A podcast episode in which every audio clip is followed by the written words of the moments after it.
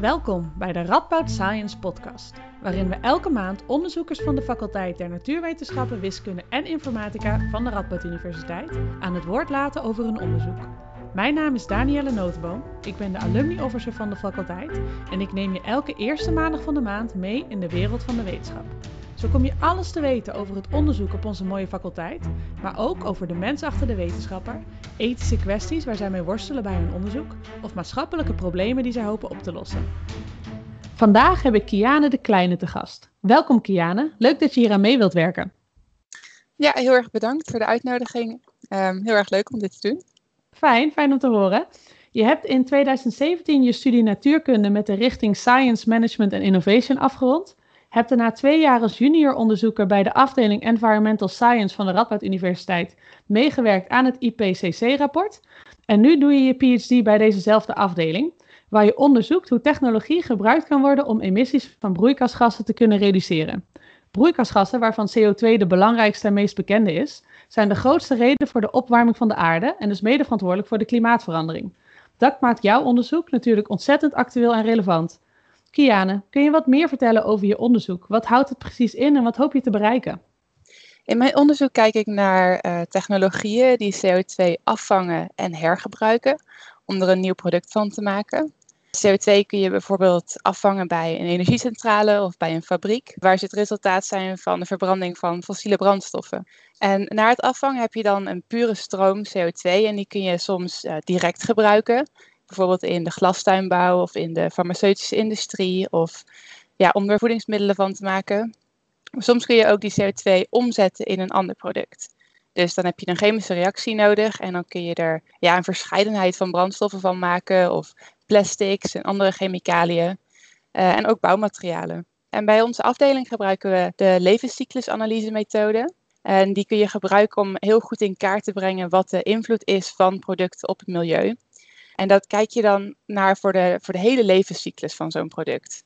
Dus je kijkt naar de hele keten, beginnend bij de winning van benodigde grondstoffen. En dan kijk je naar de productie, met misschien het transport van zo'n product, het gebruik van zo'n product. En uh, ja, op het eind eigenlijk de afvalverwerking. En door naar die hele keten te kijken, kun je een goed beeld krijgen van wat de broeikasgasemissies zijn die gepaard gaan met zo'n product. En ook wat andere milieu-effecten zijn. En ja, dan kun je eigenlijk vergelijken of zo'n product uh, beter is dan een ander product voor het milieu. En bij uh, zulke CO2-afvang- en hergebruiktechnologieën uh, die een product maken, kun je dat vergelijken met wat we noemen conventionele producten, bijvoorbeeld plastics die gemaakt zijn van fossiele brandstoffen. Nou, dit heb ik eigenlijk in twee onderzoeken nu toegepast. In de eerste heb ik een levenscyclusanalyse gemaakt van een nieuw proces om ureum te maken van, uh, van staalgassen, dus afvalgassen die vrijkomen bij staalproductie. En daarbij gebruik je ook eh, CO2 eh, opnieuw. En het tweede onderzoek is een hele brede analyse van CO2-afvang- en hergebruiktechnologieën, waarin we kijken of deze technologieën genoeg CO2-emissies reduceren ten opzichte van die conventionele productie. En ook of die technologieën wel snel genoeg klaar zijn om echt een goede bijdrage te kunnen leveren aan het reduceren van emissies op de korte termijn. Dat klinkt uh, heel interessant. En je hebt nu dus gekeken hoe je met afvalgassen het product ureum kunt maken, waarbij je CO2 hergebruikt. Kun je ons eerst vertellen wat ureum is? Want ik heb geen idee. En daarna over waar die afvalgassen nu voor worden gebruikt. En of dat nieuwe proces om ureum te maken inderdaad beter is dan de huidige processen. Ja, inderdaad, goede vraag. Wat is ureum? Um, ureum is eigenlijk een, een, een stof. En die kan worden gebruikt bijvoorbeeld als meststof ja, voor in de plantenteelt. Uh, normaal gesproken wordt die gemaakt van aardgas, ureum. Dus ja, we hebben gekeken naar hoe je het ureum kunt maken van die afvalgassen. En die afvalgassen in de staalindustrie worden inderdaad momenteel ook gebruikt. Uh, tenminste op de meeste plekken op de wereld. In eerste instantie worden die gassen dan gebruikt binnen zo'n staalfabriek uh, voor de benodigde warmte van zo'n staalproces. Dus je kunt die afvalgassen verbranden. Er komt dan heel veel warmte bij vrij en je hebt ook heel veel warmte nodig om staal te maken. Dus dat is het eerste. En dan heb je vaak nog behoorlijk wat van die gassen over. En die kun je dan sturen naar een elektriciteitscentrale um, met een stoomturbine om elektriciteit te produceren. En er zijn er sommige plekken op de wereld waar dat afvalgas, wat zoals ik al zei, niet wordt gebruikt. En daar wordt het dan afgefakkeld. Dus dan wordt het uh, wel verbrand, maar verder niks gedaan met warmte die daarbij vrijkomt. Dat is eigenlijk heel zonde, want dan, ja, dan gebruik je het helemaal nergens voor. En dat afvalgas bestaat um, uit koolstofmonoxide, koolstofdioxide, uh, stikstof en waterstof. En in die nieuwe methode die uh, nu wordt ontwikkeld om er ureum van te maken, wordt die koolstofdioxide, dus die CO2, wordt dan gescheiden van de rest van de stroom. En ook die koolstofmonoxide wordt omgezet in CO2. Dus dan heb je eigenlijk nog twee stromen over, namelijk eentje met CO2 en een andere met waterstof en stikstof. En van die waterstof en stikstof kun je dan ammonia maken. En als je die CO2 van die andere stroom daar weer bij aan toevoegt, krijg je ureum. Dus dat is eigenlijk het proces wat nu wordt onderzocht. Of ja, wat wij ook, waar we die levenscyclusanalyse van hebben gemaakt. Om te kijken of die nieuwe manier van ureum maken inderdaad broeikasgasemissies reduceert ten opzichte van de huidige manier van die staalgassen uh, gebruiken, namelijk elektriciteit of warmte ervan maken.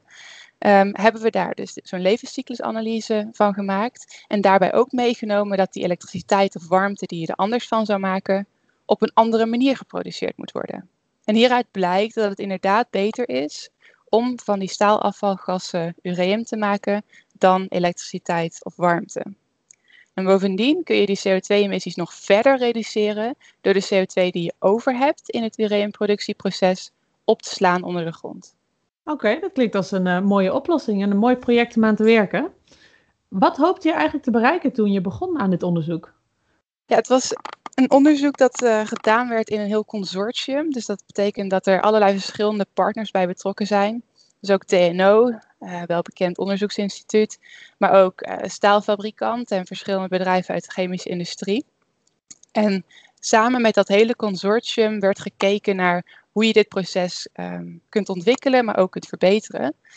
Uh, dus voor mij was het in ieder geval heel erg leuk en heel leerzaam om te zien hoe dat nou in, ja, in zijn werk gaat als bedrijven hun emissies willen reduceren en hoe zij dat aanpakken. En um, ik denk dat alle partijen er veel aan hadden dat het een gezamenlijk project was. Um, want ieder had zo zijn eigen steentje bij te dragen. En de bijdrage van onze afdeling was dus het in kaart brengen van de milieueffecten. En dat is een belangrijk onderdeel in het proces van die productontwikkeling. Want als nou de uitkomsten van die levenscyclusanalyse zo zouden zijn dat er helemaal geen emissies gerealiseerd zouden worden, ja, dan is eigenlijk het hele proces niet meer zo relevant. Dus eigenlijk staat of valt het, uh, het proces bij uh, de, ja, de uitkomsten van die levenscyclusanalyse. Dus dat, uh, dat was zeker wel interessant. Nou, gelukkig waren dat positieve uitkomsten, zoals je het net beschreef. Hadden jullie ook iets gevonden waarvan je van tevoren niet verwacht had dat het zo zou lopen? Ja, eigenlijk als je zo'n levenscyclusanalyse doet um, van een productieproces dat nog heel erg in ontwikkeling is, want ja, dat productieproces is nog vrij nieuw, is nog helemaal niet uh, op grote schaal uitgevoerd, dan kun je met zo'n levenscyclusanalyse ook kijken wat nou precies de stapjes zijn ja, waar, waar veel emissies mee gepaard zijn. En dan kun je ook precies op die stapjes je productieproces verder ontwikkelen of misschien andere keuzes maken. En dat is ook precies wat er gebeurde. Bij ons was er een stapje uh, waar heel veel warmte voor nodig was in het afvangproces van die CO2. En omdat er veel warmte nodig was, ja, gingen met dat, het eerste warmteproductieproces dat werd voorgesteld, kwamen ook vrij veel emissies. En toen zagen we dat als we dat stapje dus zouden veranderen, um, en dat is nu gedaan door warmte-reststromen van de staalfabriek uh, te gebruiken, dat er uiteindelijk veel minder emissies gepaard zouden gaan met het productieproces. Uh, dat, dus dat vond ik wel echt uh, leuk om te zien. Ja, wat leuk dat je daar dan zo bij betrokken bent en dat uh, kunt ontdekken. Um, je zei dat je onderzoek eigenlijk uit twee delen bestond. Naast het hele onderzoek over ureum en het proces wat daarbij komt kijken, ben je ook bezig met een brede analyse over CO2-afvang- en hergebruiktechnologieën. En of ze kunnen bijdragen aan het behalen van de Parijsdoelen. Kun je daar ook wat meer over vertellen? Ja, want um, dus eigenlijk een hele brede term, hè? CO2-afvang en hergebruiktechnologieën. Er vallen heel veel verschillende technologieën onder. Wat ik eerder al noemde, die allerlei verschillende soorten brandstoffen of chemicaliën of uh, bouwmaterialen van kunnen maken. Dus bij het maken van die producten is ook steeds een ander soort proces uh, wat je nodig hebt.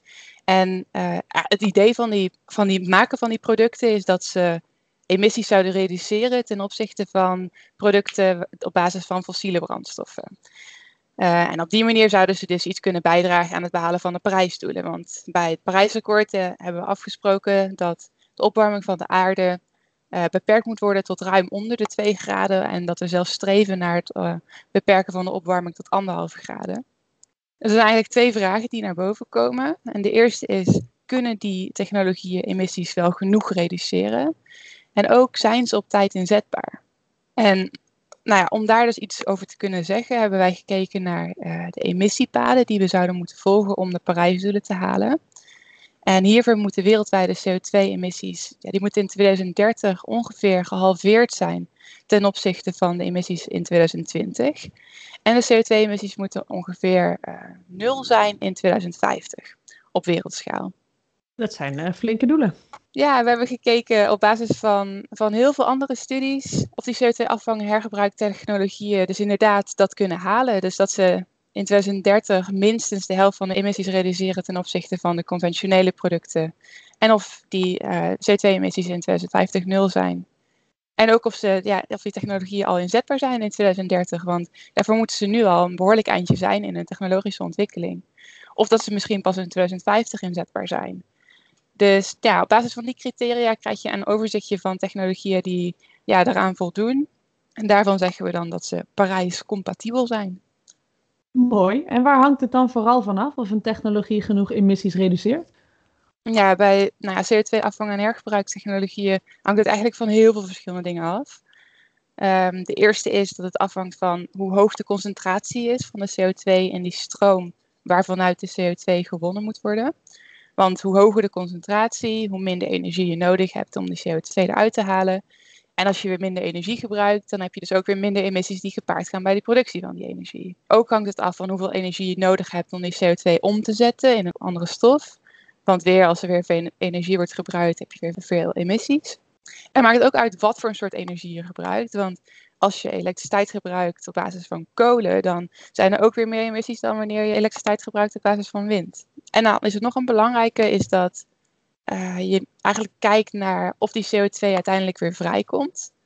Uh, want in sommige producten, bijvoorbeeld als je een brandstof maakt van die CO2, nou, als je die brandstof verbrandt, dan komt die CO2 weer vrij. Dus dat moet je ook weer meenemen in het uiteindelijke balansplaatje van hoeveel emissies gepaard gaan met het product. Maar sommige bouwmaterialen komt die CO2 helemaal niet meer vrij. Die ligt gewoon eigenlijk voor altijd opgeslagen. Dus uh, dat uh, maakt ook uit. Dus een hele complexe berekeningen, denk ik, die daarbij uh, bij gepaard gaan. Ja, het zijn behoorlijk, behoorlijk, behoorlijk veel stapjes. Ja, ja snap ik. Um, heb jij zicht op welke toepassingen of nieuwe technologieën mogelijk in de nabije toekomst al gebruikt kunnen gaan worden hiervoor? ja, van de studies die we nu hebben bekeken, lijkt toch wel weet je, de categorie van de bouwmaterialen uh, wel erg interessant. Omdat een aantal van die technologieën al redelijk ver zijn in hun, in hun ontwikkeling, dus ook vrij snel ingezet kunnen worden. En bovendien is er voor sommige van die processen weinig energie nodig om de CO2 om te zetten in het eindproduct. En sommige reacties komt zelfs energie vrij in plaats van dat er energie nodig is. Dus dat noemen we exotherme reacties. En bovendien, wat ik eerder ook al zei, in die bouwmaterialen blijft die CO2 heel lang opgeslagen. Dus dat is heel gunstig. En aangezien we nog heel veel aan het bijbouwen zijn op de wereld, kan het ook op grote schaal worden ingezet. Dus ja, ik denk wel in die categorie van de bouwmaterialen dat dat een, uh, een goede kans heeft om een mooie bijdrage te leveren aan het reduceren van emissies. Mooi, interessant. En dit onderzoek is niet het enige wat je doet. Want je bent ook betrokken bij het IPCC, dat noemden we net al even. En voor wie de afkorting niet kent, dit is het wetenschappelijke klimaatpanel van de Verenigde Naties. En hier werk je mee aan verschillende rapporten. Kun je daar wat meer over vertellen? Jazeker. Het IPCC eh, schrijft uh, eigenlijk verschillende rapporten. Uh, maar het doel van al die rapporten is dat ze een overzicht geven van de wetenschappelijke literatuur rondom klimaatwetenschap. En elk rapport bestaat dan uit hoofdstukken en die worden geschreven door een team van auteurs uh, van over de hele wereld. En uh, zo'n team bestaat dan uit twee coördinerende hoofdauteurs, dan een stuk of tien hoofdauteurs en twee uh, chapter scientists. En daarvoor heb ik geen Nederlandse vertaling. Maar dat zijn vaak relatief jonge wetenschappers of wetenschappers die nog wat wel een beetje in het begin zitten van een wetenschappelijke carrière. Dus ook wel early career scientists genoemd. Dus dat zijn vaak PhD-studenten of postdocs. En die hebben een ondersteunende rol in het hele schrijfproces. En Nou, dat was dus mijn rol. In zowel het rapport dat in 2018 is uh, uitgekomen over anderhalve graden opwarming. En uh, momenteel werk ik ook mee aan een, uh, aan een hoofdstuk binnen het rapport dat gaat over ja, verschillende manieren om emissies te reduceren. Dus over mitigatie. En hoe, hoe is dat dan voor jou om als jonge onderzoeker bij te dragen aan zo'n groot en publiek zichtbaar rapport? Ja, dat, dat is soms wel, wel speciaal om daar als jonkie rond te lopen. Want ja, die auteursteams die komen ook samen. Dus dan heb je auteursmeetings. En mijn eerste auteursmeeting, ja, dat was in 2017. Toen was ik 24. Dus dat is alweer, een tijdje geleden. Ja. Uh, dus dat is wel, dat is wel speciaal om, om vrij jong te zijn in zo'n proces. Maar omdat ik er nu al een tijdje mee bezig ben, ben ik wel zo goed geïntegreerd in dat hele proces dat het ook wel minder zo voelt.